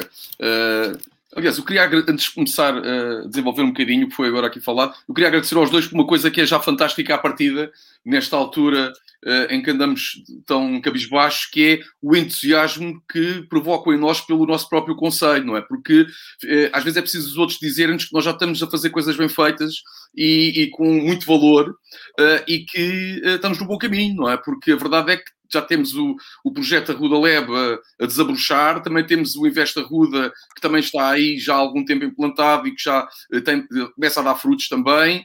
E, por outro lado, há, há aquilo que é orgulharmos do que é nosso e do que já é, já é existente. O próprio uh, o primeiro orador também falou nisso, não é? Uh, que é o que é o, o endógeno. E, e, para quem nos está a ver e que é do conceito, se calhar não sabe, uh, é, o número de licenciados por habitante entre nós é dos maiores da região oeste. E isso é um património fantástico que está aí, que nós não podemos uh, deixar uh, abrir mão dele, dilapidá-lo. E, e uh, dilapidá-lo é muito simples, é deixá-lo ir embora, não é? Na crise que tivemos a partir de 2008, aquela crise económica, falava-se muito cérebros, não é? Mas às vezes os, os estão entre portas estão entre nós e o nosso Conselho tem precisamente isso, tem gerações fantásticas, altamente habilitadas, que eh, já trazem mundo para, nós e, e, e desaproveitá-las é, é, é, uma coisa inacreditável, não é? Uh, agora, pegando naquilo que foi o, o, os comentários que o João Borga nos deixou, uh, há uma série de ideias interessantes, algumas eu também tinha falado logo como âncoras para, para, para, a sessão de hoje uh, e que são uh, este papel uh, deste, destes ecossistemas de empreendedorismo que agora têm muito a ganhar com aquilo que são as condições que vieram da adversidade, é verdade, deste contexto pandémico da Covid, mas a Covid, uh, passa a crueldade do que eu vou dizer, uh, deixa oportunidades também, quer dizer, e essas oportunidades que nós já falámos aqui a nível da saúde, curiosamente, que também foram identificadas, uh, são oportunidades que abrem as nossas portas para aqueles que querem vir até nós para, se, para trabalhar a partir daqui. Uh, e, e, é o tal nomadismo digital, e é o tal teletrabalho, o trabalho, o trabalho remoto, não é? Porque as contratações estão aí a ser feitas remotamente e às vezes precisamos de um sítio para nos fixar e a partir daí o, a, a escala é o mundo, não é? Mas o epicentro a localização primária ou ponto uh, pode ser o Conselho da Ruda. Uh, e isso, este, uh, este ciclo, muito mal do ponto de vista da saúde nós estamos a atravessar, desse ponto de vista pode ser bom. e eu, são os tais, a ambivalência dos caracteres que os chineses uh, falam, não é? Uh, e isso é fantástico, até porque, obviamente, temos que ter também uh, a percepção que nem todos os trabalhos podem ser convertidos desta forma, não é? Remota, a verdade é que to nem todos dão, mas quando dão, os números estão aí a mostrar que a produtividade, ao contrário do que se achava que era menor, não o é muito, antes pelo contrário, é? quando isso é possível de fazer. Uh, e uh, este cenário depois tem que ser acompanhado também por alguma capacidade que temos de modernização, e modernização e inovação, uh, geralmente a opinião pública acha que é computadores, informática, mais computadores, mais informática, mas depois não investe numa coisa fundamental, que o João Borga falou, que é uma internacionalização que é feita pelos conteúdos estarem numa língua franca, que é o inglês. Pura e simplesmente. Porque quantos nós já não nos aconteceu ir a um site eh, qualquer consultar informação e depois aquilo não é nada amigável, quer dizer. E eu, se for alguém que estou a ver de fora, depois não tenho essa informação e apesar da expressão e da dimensão e do peso que tem a língua portuguesa, não é comparável ao inglês. Não é? Portanto, se nós tivermos essa capacidade, isso vai ser uma mais-valia que nos vai catapultar para muito mais longe e vai ser essa alavanca até de coesão, que, porque esta, esta, esta questão digital também permite essa coesão social, mas também a verdade é que permite ascender a outros patamares de excelência e de possibilidades empresariais e de desenvolvimento. E é por isso mesmo que nós estamos aqui. Vou passar agora a Lígia, uh, e não a quero condicionar na sua apresentação, mas gostava muito de ouvir falar naquilo que é a sua experiência a partir uh, da Ruda, da sua startup, o que é que ganha, o que é que perde uh, e porque é que escolheu o nosso conselho. Olá, boa noite a todos. em primeiro lugar, agradeço o convite aqui estar. estou aqui também um pouco em representação de todos os projetos que estão incubados no Investa Ruda. eu represento uma startup que é a CUI, um, somos uma, uma fintech que desenvolve soluções, soluções tecnológicas para seguradoras, em particular para os custos de saúde, uh, e apresentamos uma solução uh, inovadora, atrativa, que é isso que, que, é isso que se pretende, que ao fim e ao cabo, e que se falou um pouco. Um, porque a Ruda? Bom, uh, é uma escolha natural, não é? Porque uh, vivo em Arruda, costumo dizer que esta terra não me viu nascer, uh, mas viu-me crescer, não é? E, e acolheu-me, estudei cá. Um, e quando surgiu a oportunidade de criarmos uma startup, um, aqui no Conselho, procuramos várias soluções um, e não há dúvida que a Investa Ruda foi a que vimos como a melhor opção. Uh, Recebeu-nos, uh, uh, acolheu-nos, deu-nos todo o suporte que nós precisávamos, apresentamos o nosso projeto, acreditaram em nós e, e, na verdade não se trata só de, das instalações em si, ou de uma sala, ou de um espaço, tem a ver com o staff que teve sempre, procurou sempre Uh, soluções para nos ajudar nas dificuldades que tivemos. Uh, portanto, nós já estamos desde o final de 2018 na Investa Ruda. Neste momento já somos, temos uma equipa de 11 pessoas. Uh, três delas vivem aqui no vivem aqui no Conselho. e, portanto, neste momento também já estamos a, a crescer bastante e, e vamos, vamos partir para outros, para outros horizontes, digamos assim mas uh, a Ruda, de facto, tem, tem, um, tem um papel muito importante, até porque para nós, inicialmente, um, nós inicialmente temos algum receio, porque nós trabalhamos muito com os nossos recursos humanos, são os trabalhadores do conhecimento. Uh, portanto, e, e, muitas vezes há aquele estigma que ehm, só na Grande Lisboa é que nós vamos conseguir uh, recrutar essas pessoas, cativá-las um, o que se veio a mostrar uma situação completamente contrária. Uh, nós, inclusivamente, estivemos uh, em determinada altura na, na Fintech House, na Praça da Alegria, em Lisboa, e, e, depois acabamos por nos centralizar aqui em Arruda, porque na verdade as pessoas começaram por preferir vir para Arruda, o que foi, que foi, que foi muito interessante. Obviamente, a Ruda tem também uma vantagem do ponto de vista das startups, que é uh, estar localizada no, na, na, zona centro, o que dá uma maior majoração uh, em termos de, de, acesso aos fundos. Um, nós, em particular, uh, não tivemos até hoje ainda nenhum, nenhum apoio, digamos assim.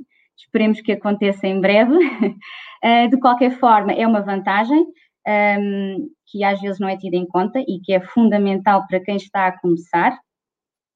Uh, por outro lado, uh, e, e, e, reforçando uma vez mais o apoio que nos tem sido dado, a uh, política de, de, de, de, proximidade e de incentivo um, do Investa Ruda tem sido muito, muito importante para nós e, e eu deixo aqui um pouco esse testemunho para encorajar todas as, as jovens projetos, as jovens empresas aqui da zona para não fugirem da terra, para não irem à procura de soluções longe, onde podem encontrá-las aqui e, e, e, é muito mais, muito mais gratificante. Muito obrigado, Lígia. Uh, pronto, aqui é fácil destacar porque eu subscrevo tudo, não é? Que é o não fugir da terra, uh, que é o preferir a ruda. Portanto, uh, para mim é fácil fazer esta síntese, mas apesar de tudo, brincadeiras à parte, não é uma questão de bairrismo, o, o que a Lígia nos disse, não é? é há aqui mais valias é? umas muito práticas, uh, que são a majoração de acesso aos fundos, não é? começa logo por aí, mas também este apoio e esta política de proximidade uh, que uh, traz muitas vantagens, não é? E depois deixar no também aquilo que é uma evidência, que é a ideia de que aquele estigma que é colocado em que só fora de portas, só num grande centro urbano, é que nós brilhamos, é que nós podemos fazer coisas, uh, não é de todo verdade. Quer dizer, às vezes o problema está em nós e não está na localização. Está em, nós temos vistas curtas, uh, pura e simplesmente, e achar que fora é que está sempre aquilo que nós procuramos. Uh, eu gosto muito do António Variações, mas é um bocadinho a António Variações. O, só, só estar bem onde não se está. Quando uh, às vezes onde se está melhor é, é no sítio onde nascemos, onde crescemos, onde estudamos, onde temos as nossas referências, porque torna tudo mais fácil. A adaptação, à partida muitas vezes é difícil, essa já está feita. Portanto, é só o resto que falta e, obviamente, uh, é muito, mas, mas já, já vamos uns passos à frente.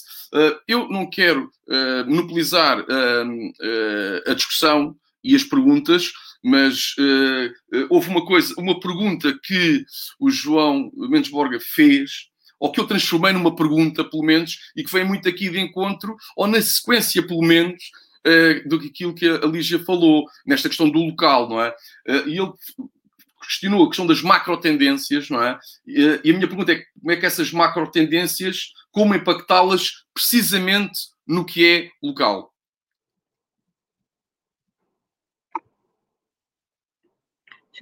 João, é o João, é o João, é o João. Peço desculpa.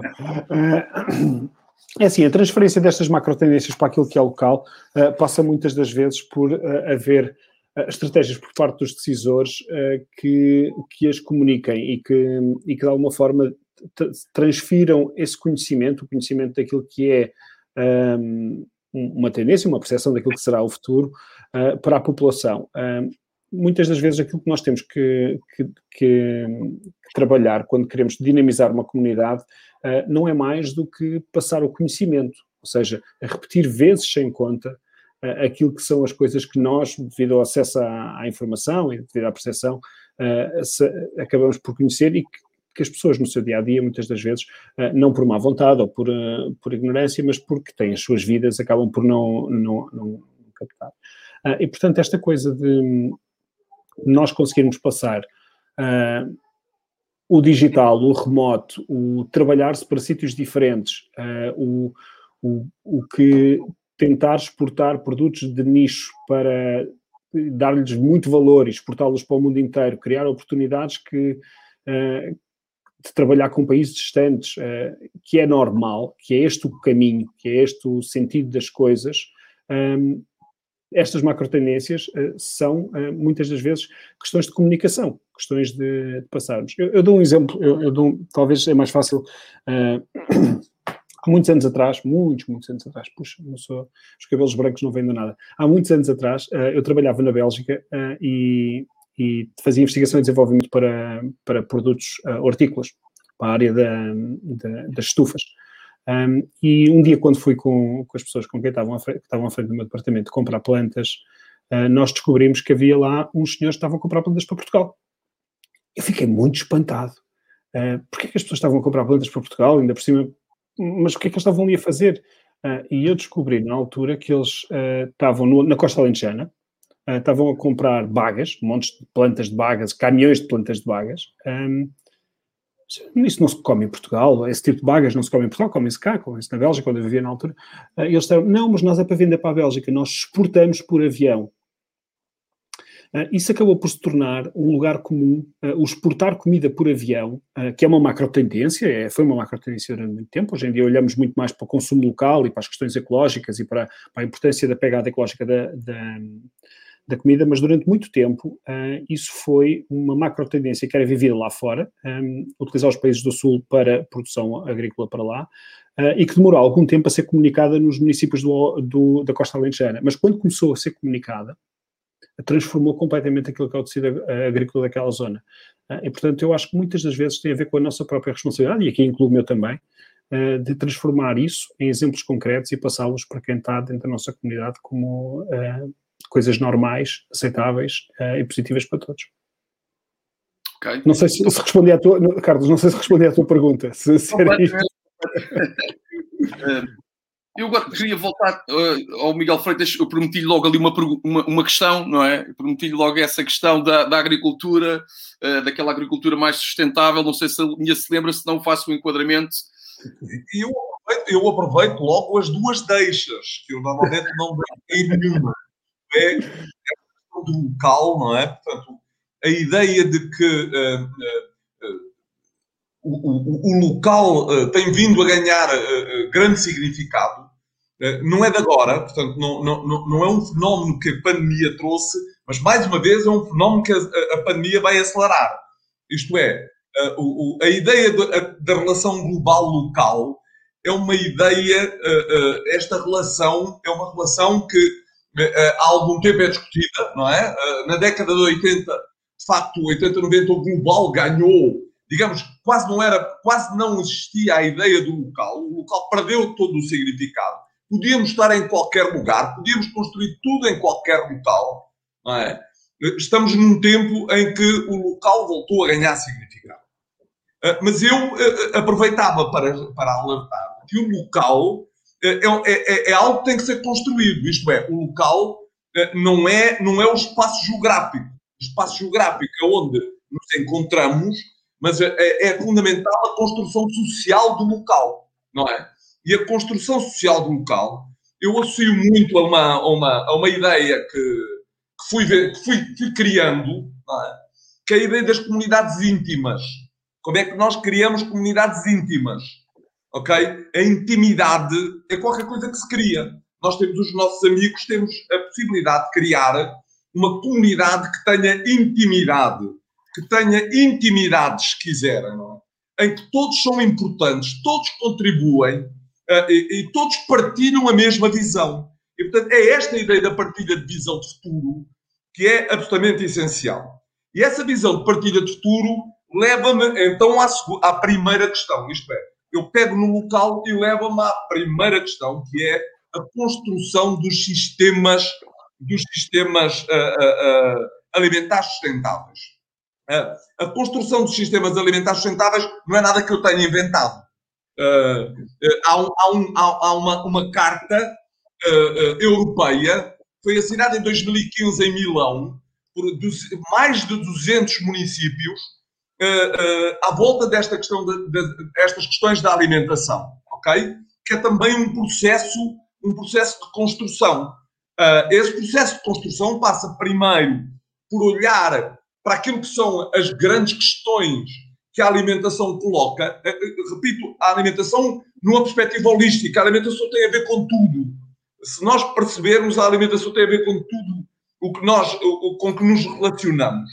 E, portanto, uh, nessa visão holística, primeiro olhar para aquilo que são os recursos, depois olhar para aquilo que são os problemas, para aquilo que são as políticas, as políticas que se têm que partilhar.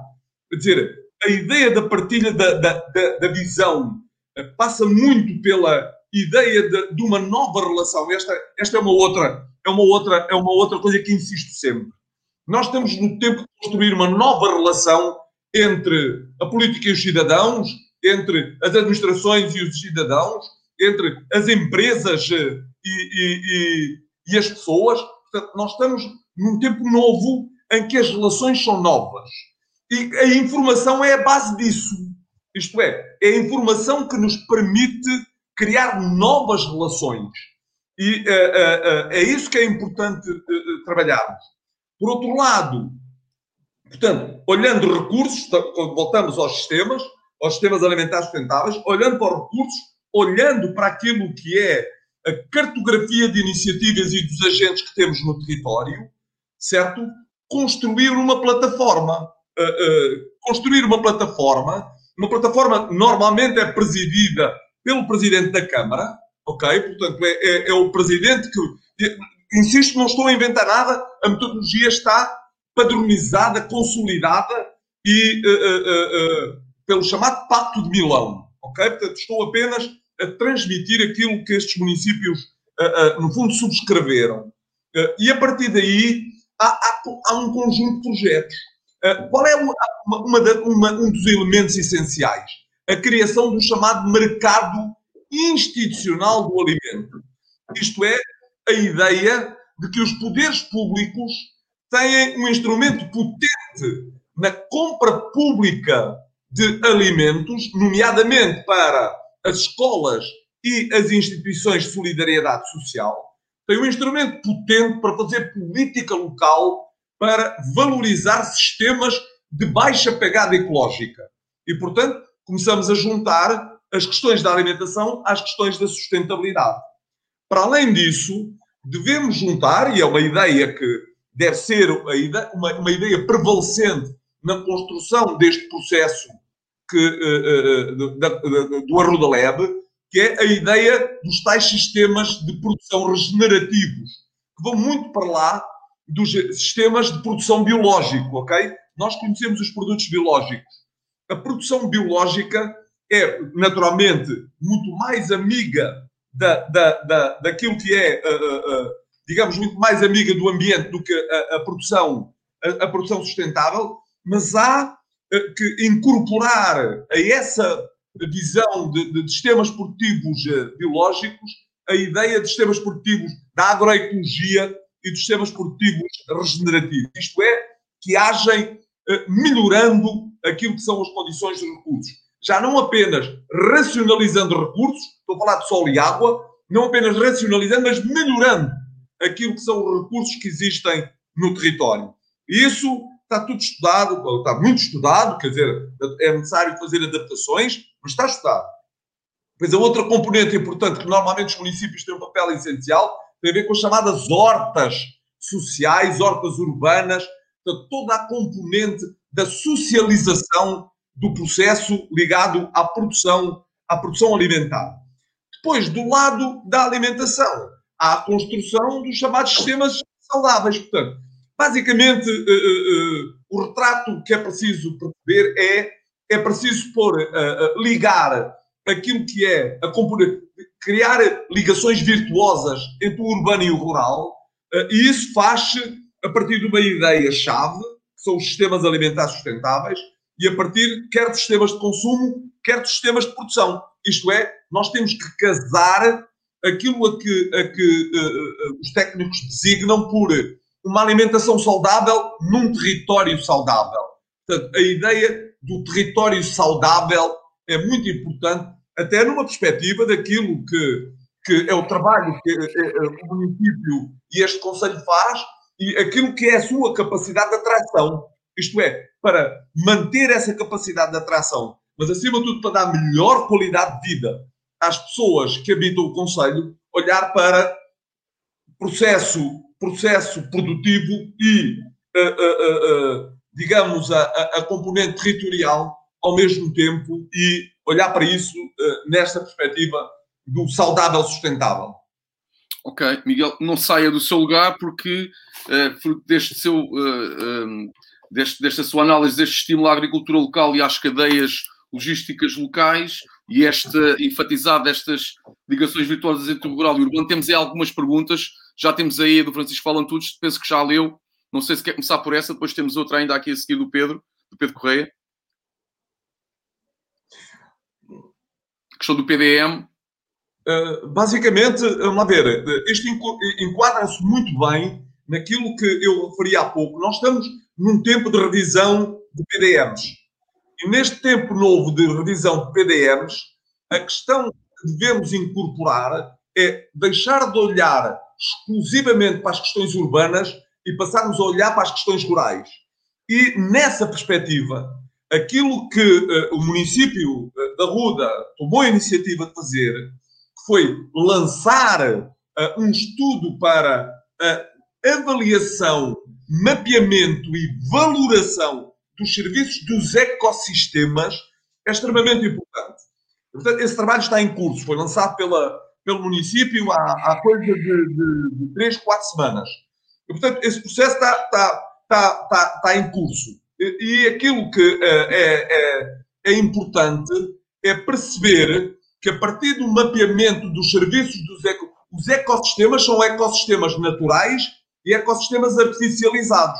Os ecossistemas naturais são aqueles a que normalmente nós olhamos e parece-nos mato. Parece-nos mato. E olhamos para o mato e dizemos aquilo não tem nenhuma utilidade, eh, aquilo pode queimar, quando uma, aquilo que nos parece ser mato parece ser qualquer coisa indiferenciada, é um património riquíssimo. Como digo, a primeira apreciação que fizemos dos serviços dos ecossistemas da Ruda identificaram logo duas espécies endémicas em risco só existem em Arruda e um pouco mais acima na zona de Alcobaça. Não existe, é mais parte nenhuma, é mais parte nenhuma do país e que estão em risco. Estão em risco de desaparecer. Exatamente, não, não, não, lhes, não lhes damos valor. Quando o valor, o valor hoje não é apenas o valor económico. É o valor económico, é o valor social, mas é também o valor ecológico. E nós o que temos que trabalhar é, através de novos instrumentos que temos, que é a tal bioeconomia, como é que eu utilizo a biotecnologia para transformar estas coisas que parece que não têm valor em coisas com valor. Como é que eu valorizo? Como é que eu faço? Primeiro, a avaliação, segundo, o mapeamento isto é, onde é que estão e depois como é que eu valorizo, isto é, como é que eu vou trabalhar a valorização desse património. Muito desse património é valorizado através de restauro e através de, de, de, de uma, de uma componente de produção, é? lembramos todos coisas, coisas simples que eu vou, vou, vou, vou, vou dizer que vocês, vocês rapidamente associam, não é? Quer dizer, nós temos plantas, por exemplo, no território, plantas melíferas, isto é, plantas importantes para as abelhas para produzirem mel. Isto é, às vezes nós não temos noção de que essas plantas que existem, essa vegetação que aí está, é extremamente importante para atrair as abelhas. E, portanto, é muito importante manter essas plantas melíferas. Mas toda, toda, toda as outras, os outros aproveitamentos que podemos fazer de várias, de várias espécies que temos e que podemos transformar, quer em, em, através de bioreatores, podemos transformar em tudo o que quisermos, em óleos essenciais. Portanto, há uma série de coisas que podemos extrair para, para, para dessas, dessas plantas. E, portanto, é preciso primeiro identificar, mapear. E é isso que o plano diretor municipal deve agora incorporar. Deve incorporar na perspectiva da valorização e não na perspectiva, vamos lá ver, deve incorporar em duas perspectivas. Na perspectiva da conservação e na perspectiva da valorização. Mas deve incorporar não na perspectiva, digamos, de criar mais um entrave àquilo que são as utilizações, mas, acima de tudo, criar uma perspectiva regulamentar do PDM, isto é, o PDM deve regulamentar essas questões numa perspectiva em que essas, eh, eh, eh, esses ativos, esses recursos devem ser preservados, a pensar naturalmente nas gerações futuras, mas devem ser pensados no seu aproveitamento do ponto de vista agrícola, digamos, que era a resposta que o, o nosso, o nosso uh, camarada e amigo colocava na, na, na, questão. Isto é, como é que nós voltamos a olhar. Nós, a UDA foi um, um território que foi um território agrícola, que já foi um território produtor, já foi um, um território produtor de uh, muitas espécies diferenciadas. Estou a lembrar, por exemplo, do centeio, que era um, uma produção uh, muito interessante de, de, de, da Ruda, que era muito específico da Ruda, que era, digamos, era, era, era, era uma área muito específica e que nós podemos voltar a trazer para o território, revalorizando através de outras formas de uso que permitam pagar a pequena propriedade e a pequena utilização de, de, de, e a pequena utilização do território, porque fazer centeio em minifúndio, se não conseguirmos a valorização por via dos produtos, certamente não conseguimos fazer uh, uh, atrair os agricultores para que eles possam fazer. Portanto, sim, olhar para a agricultura, sim, olhar para o PDM, regulamentar o PDM para, naturalmente, poder uh, ser um instrumento importante para o desenvolvimento agrícola da, da, do território. E como dizia o Paulo Pinto, eh, fazendo dele um, um instrumento de gestão territorial, não é? Até a propósito da pergunta que tem uh, em rodapé, que são as questões da água, não é? Portanto, o PDM aí pode ser importante. Vamos ver, as questões da água são uh, questões que nós normalmente olhamos para a água uh, uh, numa perspectiva de usos, de usos intensivos. Ok? Isto é, quando pensamos em água, pensamos em intensificação agrícola. Ok?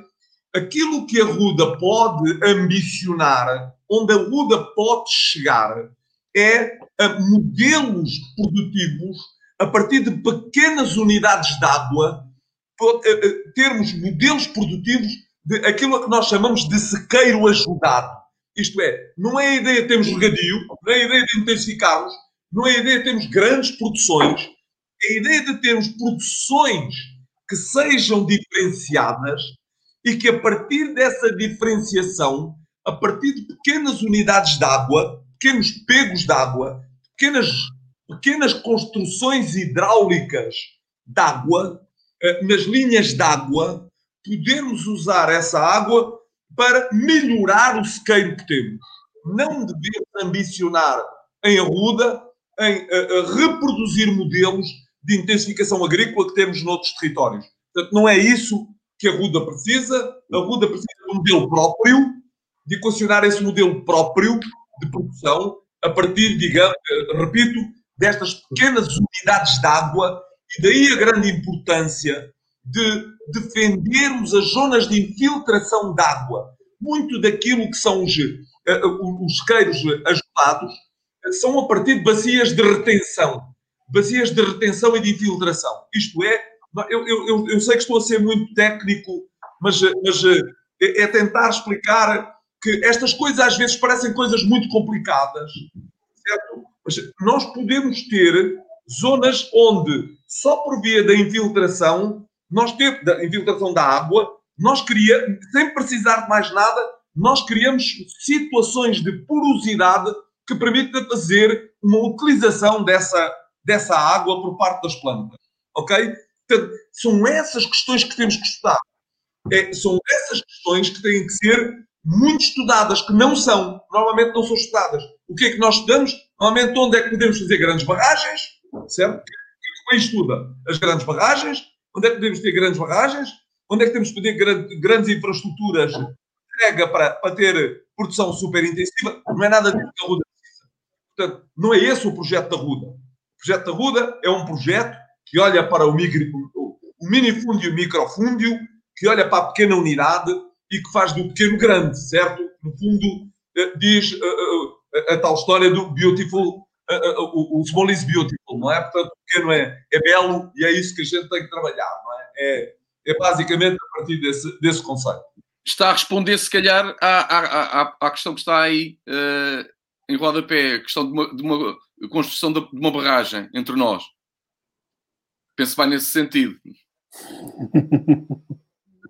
Ladeira, eu, eu, eu, eu, eu, devo dizer que uh, a questão das barragens é uma questão que cada vez mais é discutível. Ok? Vamos lá ver. Uh, percebo que estamos num, num, num, num, território onde a água é um elemento essencial. Uh, nós temos que estudar todas as soluções. Aquela que parece sempre mais fácil são grandes bacias de retenção. Isto é, a ideia de uma barragem. Às vezes não é a melhor solução. Pode parecer a melhor solução, mas às vezes não é a melhor solução. É um assunto que julgo que, naturalmente, deve ser ponderado num quadro vasto de soluções.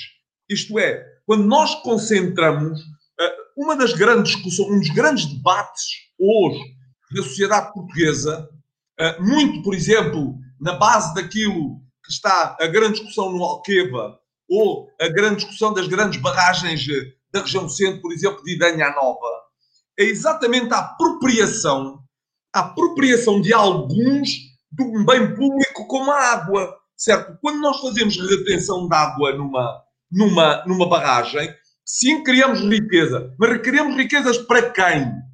Quem é que lá vai fazer a riqueza, certo? O que é que deixa naquele território? O que é que lá fica? Eu prefiro ter uma visão mais aberta, sem, sem, sem ter, não tenho nada contra as barragens, pelo contrário, certo? Mas olhar para isto de uma forma muito mais aberta, para olhar para as várias soluções e, naturalmente, no quadro das várias soluções, se alguma surgir que permita ter uma pequena barragem para resolver várias questões, então equacione-se. Uh, dizer que esta, esta é uma questão que está, está, muito, está muito em voga digamos, eh, eh, está a ser muito discutida agora. Qual é a grande questão? A grande questão é, um, o Plano Nacional de Barragens já está feito até 2030. O PRR, o Programa de Reabilitação, de, de Recuperação e Resiliência, veio introduzir duas novas, duas novas unidades, mas duas grandes unidades, uma no Crato ok? Portanto, uma, uma no Alto Alentejo e, e, e, uma ligação ao Algarve. Portanto, considerando que o Algarve e Alentejo são as regiões.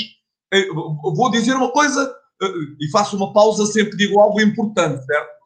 Muitas das coisas que digo não são importantes. Mas vou fazer uma pausa para dizer uma coisa importante. Que é a região do Oeste, onde está o, a Ruda Lebe, o, a, a, o município da Ruda, é uma das zonas em maior risco futuro de desertificação.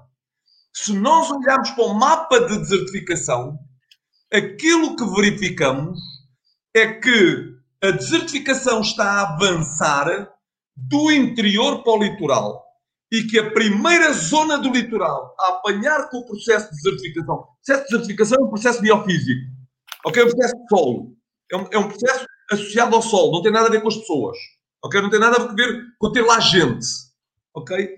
O primeiro, a primeira região que apanha com o processo de desertificação é o oeste. Já está a vermelho. Se olharem para o mapa, que está a ser discutido e que, e que é atualizado, permanentemente atualizado, o oeste aparece. Okay? Aparece o interior, a zona de Bragança até Idanha, um arco, depois aparece o Alentejo, o Algarve, e aparece, começa a aparecer o litoral a partir, de, a partir do oeste. O que é que quer dizer com isto? Sim, a questão da água é uma questão essencial. Sim, a questão da desertificação vai se colocar. A minha resposta não é taxativa que a solução seja construirmos barragens, pode ser construir outros modelos de retenção de água que permitem democratizar no território, isto é, levar a mais territórios a água. É, julgo que era a ideia que eu gostava, que eu gostava de deixar. Ok, obrigado Miguel. Eu acho que vou continuar consigo, não me leva mal, mas já falou aqui muitas vezes, eu próprio também já falei no Arruda Lab. Uh, e a minha pergunta, no fundo, são duas, pelo preço de uma, uh, se esse projeto uh, está ou, é, ou está, está em consonância com aquilo que é a ligação da universidade-empresa, se, esse, se, se o Arruda Lab permitisse, é um bom exemplo disso naquilo que é aposta na, na inovação e no, no empreendedorismo, e essa será a linha A.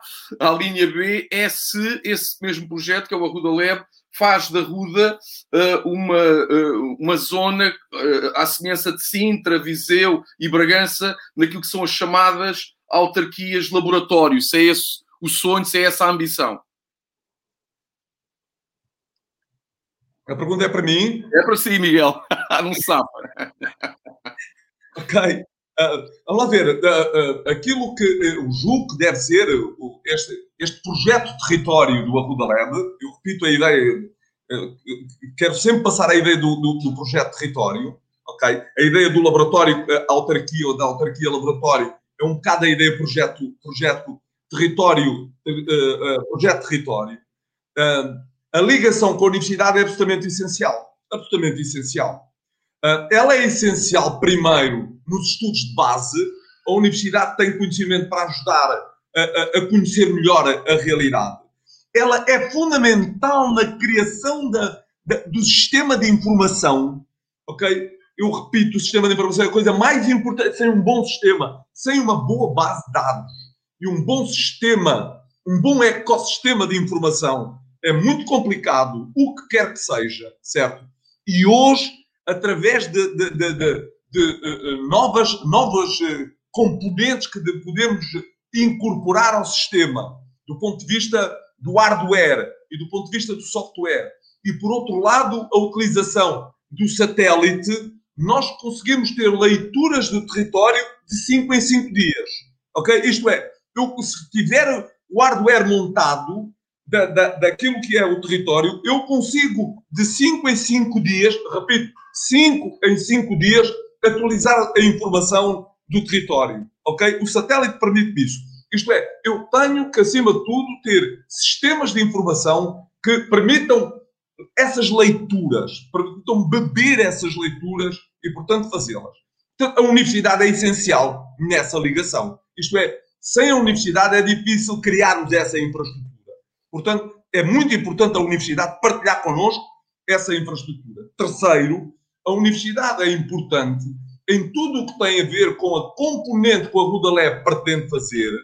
Uh, na, na, na, verdade, da, da Musir, uh, André, ajuda-me. Morcinheira, Morcinheira. Morcinheira, Morcinheira. Ok. que é o tal espaço físico. Portanto, nessa herdade, é muito importante para construirmos a, a componente, quer a componente experimental, quer a componente laboratorial, quer a componente startups. Okay? Quer a componente. Porque a ideia da startup é uma ideia boa, mas na verdade aquilo que nós temos verificado é que quando começamos a, a, a desenvolver o projeto, normalmente a startup vem para ficar e para se desenvolver como empresa. E, portanto, transformamos aquilo que é a, a, a ideia, a ideia de uma incubadora na ideia de um centro de acolhimento. Ok? De um centro de acolhimento empresarial. Basicamente, muito rapidamente, a startup quer ser empresa, quer crescer, quer, quer, quer ser outra coisa. Ok? E, portanto, a, a, relação, a relação entre, entre, entre incubadora, centro de acolhimento empresarial, é uma relação que, que, que é muito próxima. Uh, depois, portanto, é, é, muito importante a universidade aí, mas é acima de tudo importante uh, numa, numa componente que, uh, digamos, tem, tem, está no espírito do, do, do, projeto, que é um projeto do município. Portanto, o, município, o Arroda Leve é um projeto que o município já, já, já, portanto, já tem, já existe, já, já corporizou, já está, portanto, já está a andar, ok? Portanto, é um projeto da Ruda, do, do município da Ruda, que é a componente de capacitação-formação, certo? Isto é, é, é, muito importante ligar à universidade, porque é, é essencial nós termos o ensino superior no, no, em, em Arruda. E é possível ter o, o, o ensino superior em Arruda. Isso pode-se fazer através de, de, de, formações, se quiserem, de formações permanentes ou de formações intermitentes. Por exemplo, eu participo no mestrado da Universidade do Algarve, que é o mestrado de gestão de sustentável de espaços rurais, e nós andamos a saltitar. Nós fizemos em Alcotim com 18 alunos, em que o município financiou a parte, digamos, das bolsas dos, dos, dos estudantes e todos os trabalhos que foram feitos, 18 trabalhos de mestrado que foram feitos, foram feitos todos sobre o Conselho de Alcotim. A seguir passámos a Serpa. E, portanto, o ano passado tivemos a trabalhar em Serpa e, portanto, todo o trabalho laboratorial, digamos, laboratório, território e laboratório, também tem Serpa. Bom, essa relação de, do município com a universidade, com a universidade ou com as escolas superiores, ou com os politécnicos, eh, também se faz por via daquilo que é, a, a, a, digamos, a capacitação, formação, eh, nomeadamente através de, de, do ensino superior, que pode ser, repito, pode ser permanente ou pode ser intermitente se for uh, assim desejável. Isto é, depende da infraestrutura, depende da procura, depende da experiência. a experiência vai-se ganhando, portanto, isto não se faz de um dia para o outro. não, se, não se diversifica o ensino superior, não se deslocaliza o ensino superior de um dia para o outro, mas faz-se, digamos, experimentando e experimentando, vai-se vai -se, vai -se caminhando. Portanto, é, é, é basicamente a relação município, território e universidade uh, é, está no espírito do Arruda Leve. Ok, obrigado Miguel. Bem, agora vou ter que fazer aqui uma gestão muito complicada porque o nosso contrato assinado uh, era até às 20 horas, mas eu vou pedir-vos 5 minutos extra, 5 minutos suplementares. Há aqui uma questão ainda, ou uma resposta em relação à barragem como proposta das represas, que depois podemos ainda falar sobrar um bocadinho, mas eu queria agora também para não monopolizar só assim, Miguel, uh, ouvir o João Mendes Borga e a Lígia nesta parte final. Uh, vou compensá-los de terem falado menos. uh, João, uh, e onde é que fica aqui a questão da formação ao longo da vida e onde é que fica aqui a questão do ensino profissional? Essa é a primeira pergunta. Depois, outra questão que é uma empresa não inova estagna, costuma-se dizer, não é? E está um pouco escrito por todo lado. Isso é um dado adquirido, mas é uma preocupação e uma realidade? Uh, então, duas perguntas bastante interessantes. Uh, a, a, primeira, no que toca à primeira, o que nós temos estado a ver é os ciclos de competências são cada vez mais curtos. Um, e, portanto, se, se, há uns anos atrás uh, nós termos proficiência naquilo que era um Microsoft Excel ou um, um, proficiência de computadores ou proficiência de, de conhecimento de, de, alguma área técnica, um, isso alterou-se e vai-se alterar cada vez mais rápido. Aquilo que nós vemos é que os ciclos de aquisição de competências e de, de aplicação dessas competências no mercado de trabalho são cada vez mais rápidos. Um, e, portanto, o, uh, é, é, uma inevitabilidade que ao longo da vida nós tenhamos que adquirir e refazer-nos várias vezes naquilo que é o nosso uh, é a nossa capacidade de aprender novas tecnologias, aprender novas funções, aprender uh, novas coisas. As empresas mudam, muda a maneira como se fazem as coisas, muda a maneira como se faz a própria atividade, quer dizer, a atividade agrícola há 20 anos atrás era de um, era de um tipo, uh, ou há 10 anos atrás era de outra natureza, era industrializada. Hoje em dia temos outro tipo de, de, de atividade uh, agrícola, muito mais uh, digitalizada, até diríamos, do, que, do que propriamente só industrializada. E, portanto, esta aquisição de competências, esta atividade vai, vai tornar-se central no, naquilo que é a, evolução dos percursos profissionais, principalmente dos mais jovens, ou seja, um, não é tanto a questão de eu conseguir saber estas skills específicas, é a minha capacidade de adquirir novas competências uh, que vai estar na, na parte central. Eu vou à universidade não para aprender uma disciplina, mas para aprender a aprender. Uh, eu vou frequentar cursos de formação não porque eu preciso daquilo para o resto da minha vida, mas porque me faz falta ter aquela, aquela ferramenta. Graças a Deus por todos nós. Um, a internet, uh, o facto das universidades também se terem digitalizado, algumas das maiores universidades de, do mundo hoje em dia oferecem alguns cursos, uh, inclusive de forma gratuita e à distância, portanto, uh, também têm sido criadas as condições para que todos nós possamos entrar nesse, nessa carreira de conhecimento ao longo da vida de uma forma mais fácil. Ah, relativamente à inovação das empresas, um, aquilo que, que, que eu, eu, não quero ser, não quero ser a, a, a, pessoa que traz, mas nós temos grandes desafios pela frente. Uh, a, a, digitalização, a transformação digital daquilo que, que para as empresas uh, é só um dos primeiros passos daquilo que nós estamos a ver a, aparecer no horizonte. Uh, e, portanto, é necessário, sim, inovar. Uh, inovar não é só fazer transição digital, há muitos tipos de inovação. Há inovação de mercado, há a inovação de comunicação, ou seja, muita da inovação que é necessária fazer em, em, Portugal tem a ver com as empresas aprenderem a comunicar de uma forma mais bonita, mais qualificada, investirem em, em design, investirem na na, na sua própria uh, imagem, porque isso valoriza o produto e valoriza aquilo que o consumidor está disposto a pagar pelo produto que elas vendem. Uh, é um bocado uh, a montra que elas têm para, para o mundo e a maneira como dão a percepção da qualidade. Mas também a inovação de mercado, ou seja, estar noutros sítios, ir para outros sítios, mesmo que se venda pouco no início, é adquirir uma posição, e, portanto, aquelas que nós consideramos as, as, verdadeiras inovações, que é a investigação e desenvolvimento, a inovação tecnológica, a inovação de produção, uh, são só uma parte da equação da inovação. Portanto, eu, como empresário, posso inovar de muitas maneiras sem ter necessariamente que, que estar a gastar muito dinheiro com as universidades. Nisso, as próprias universidades estão cada vez mais próximas uh, das empresas e querem cada vez mais colaborar com as empresas. Mas aquilo que eu estava, a mencionar, nós estamos, na, na minha percepção, nós estamos à beira de um de uma grande onda de inovação relacionada com aquilo que é uh, a inteligência artificial. E temos visto muitas coisas saírem de lá. Uh, por exemplo, naquilo que é, hoje em dia, uh, a biotecnologia, a inteligência artificial conseguiu resolver o problema da tradução da, do, da genética para a proteína, uma coisa que há 50 anos andava, andavam os investigadores a tentar resolver e que ninguém tinha conseguido resolver. A Google resolveu isso com um programinha deles a trabalhar durante 15 dias, chamado AlphaFold.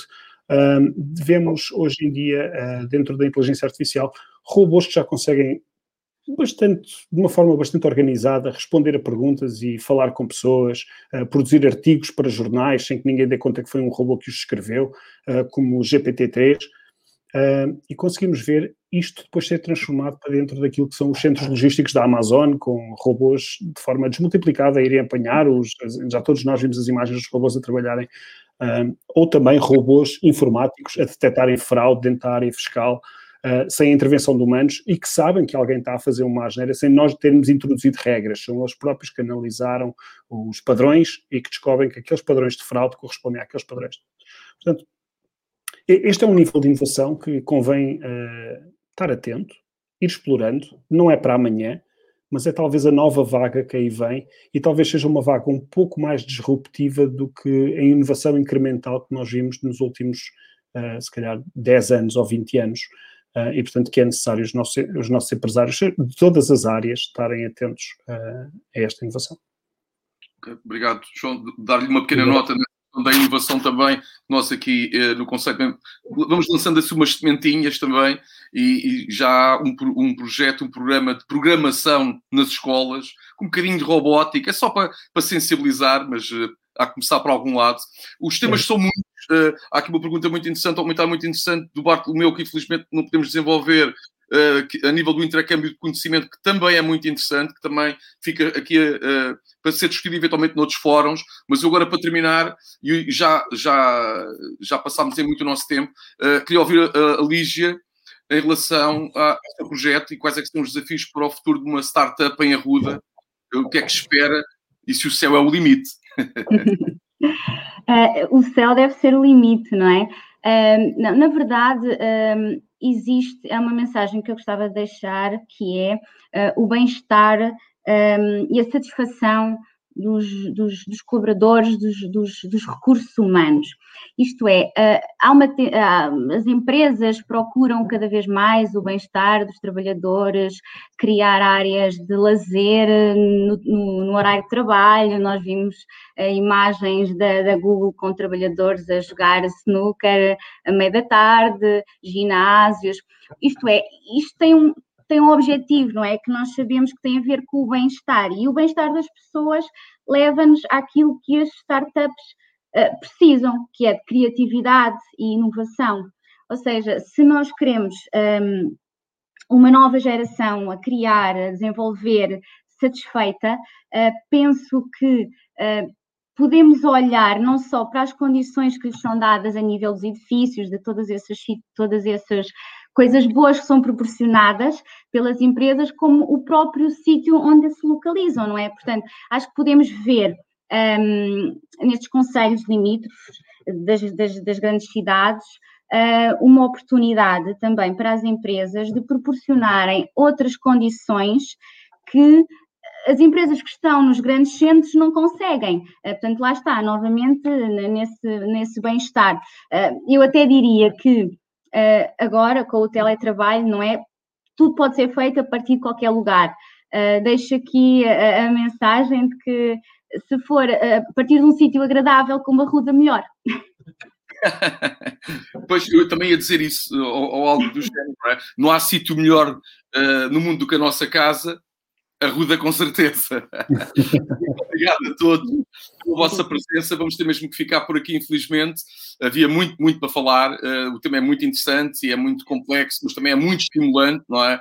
Uh, estamos a falar de vanguarda, estamos a falar de inovação, desenvolvimento e o desenvolvimento é muita coisa, já falámos aqui de alguns aspectos, temos ter feito uh, outras achegas, uh, mas uh, o tempo não chega para tudo, também já alguns desses temas já foram aflorados nas outras sessões anteriores, quando falámos de alterações climáticas e educação, e, e no bem-estar, e no bem-estar que a Lígia também referenciou agora.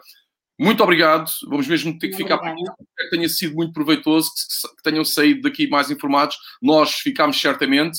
Daqui vamos levar muitas, muitas ideias eh, muitos dados para reformularmos ou formularmos e, e plasmarmos naquilo que é o, o programa eleitoral do PS, que uh, sairá daqui muito reforçado. O escrutínio desse mesmo programa, esse será mais para o final do ano, e esperamos que positivo, uh, mas a, base é esta auscultação popular e de quem sabe uh, o, o Miguel Freitas estava-se a queixar que, do jargão técnico que estava a utilizar, era um bocadinho pesado, eu também às vezes também sou um bocadinho uh, confrontado com as muitas citações e os números, mas a verdade é que andamos todos um bocadinho cansados do bitite e de, e de falar de cor, portanto estes assuntos são muito sérios e tem que ter preparação e tem que ter discussão, e é dessa discussão que sai um bom programa eleitoral, que é isso que nós queremos.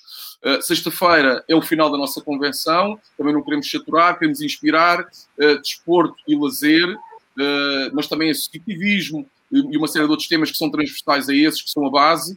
Até sexta-feira, fica já aqui o convite. Podem consultar as informações uh, essenciais sobre esta convenção no site da Ruda, com certeza, e participar, saliento isso também, mais uma vez, no, no questionário, que está online até abril e que podem encontrar precisamente nesse endereço que está aí agora em rodapé.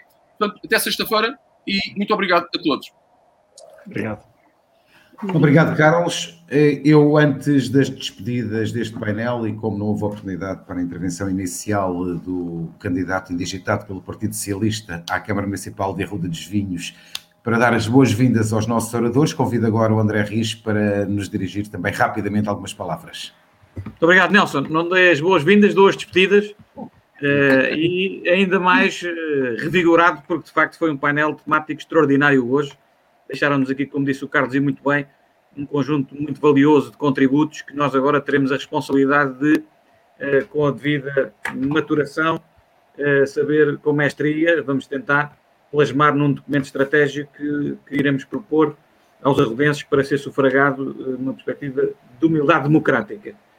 Obviamente que queria cumprimentar de uma forma muito especial os nossos oradores de hoje, agradecer-lhes o fantástico contributo que nos deixaram aqui, uh, cumprimentar também de uma forma muito especial o Carlos, que tem sido aqui um moderador muito uh, empenhado e com um trabalho aqui notável, uh, para dizer-vos que o Arruda Lab ficou hoje muito claro na minha cabeça, eu não precisava de ser convencido sobre o Arruda Lab, como é óbvio, mas ficou hoje muito claro na minha cabeça que o Arruda Lab não é apenas um slogan para se apresentar, nem é sequer uma ideia apenas que apareceu do nada. O Ruda Lab será o futuro do nosso Conselho. E quando eu digo futuro, digo que, uh, costumo dizer muitas vezes, o território só terá futuro se tiver gente e terá tanto mais futuro quanto mais qualificada ela for. E, portanto, nessa medida, o Ruda Lab, como um centro de inteligência coletiva agregadora, na tal promoção de um território sustentável e saudável, será aquilo que é uma empreitada que teremos pela frente. Como disse o Miguel, já está iniciado, está muito bem entregue ao nosso líder do projeto em termos técnicos e políticos, ao fim e ao cabo, no, no sentido programático, que é o Miguel Freitas, que tem feito aqui também um trabalho notável, e portanto todos nós tenhamos vida e saúde para dar corpo ao Arruda Lab, ele seguramente nos trará muito sucesso no futuro, não tenho grandes dúvidas sobre essa matéria, e portanto muito obrigado a todos, temos daqui, como disse, muito mais ricos, e continuem a acompanhar a convenção e a participar no questionário, é um programa participado, e, e, aberto a todas as pessoas, é que poderá ser um programa que vá ao encontro de todas as necessidades do Conselho e essa convocação, essa convocatória que deixo aqui também para continuarem a participar e a contribuir para a Ruda, com certeza. Muito obrigado a todos, até breve, peço-me com votos de saúde para todos. Obrigado, André. Em nome, e agora sim, em nome do Partido Socialista e da candidatura à Ruda, com certeza, agradeço mais uma vez a participação neste debate, que sem dúvida, como já foi referido, nos deixou a todos mais ricos em termos de conhecimento e com muitas ideias sobre as temáticas aqui hoje abordadas. Aos nossos oradores, mais uma vez, um obrigado especial. Esperemos revê-los a curto prazo, de preferência de forma presencial, o que seria muito bom para todos nós. Recordo ainda a todos que sexta-feira, dia 5, voltaremos com mais um painel desta convenção, Arruda com certeza, como dizia o Carlos, o último painel. Eh, esta convenção Arruda com certeza desafios futuros, subordinado aos temas desporto e lazer, com a presença de Paulo César Teixeira, Pedro Silva, Hermano Ferreira e António Duarte. Até lá, desejo a todos a continuação de uma boa semana e muito obrigado pela vossa participação. Obrigada.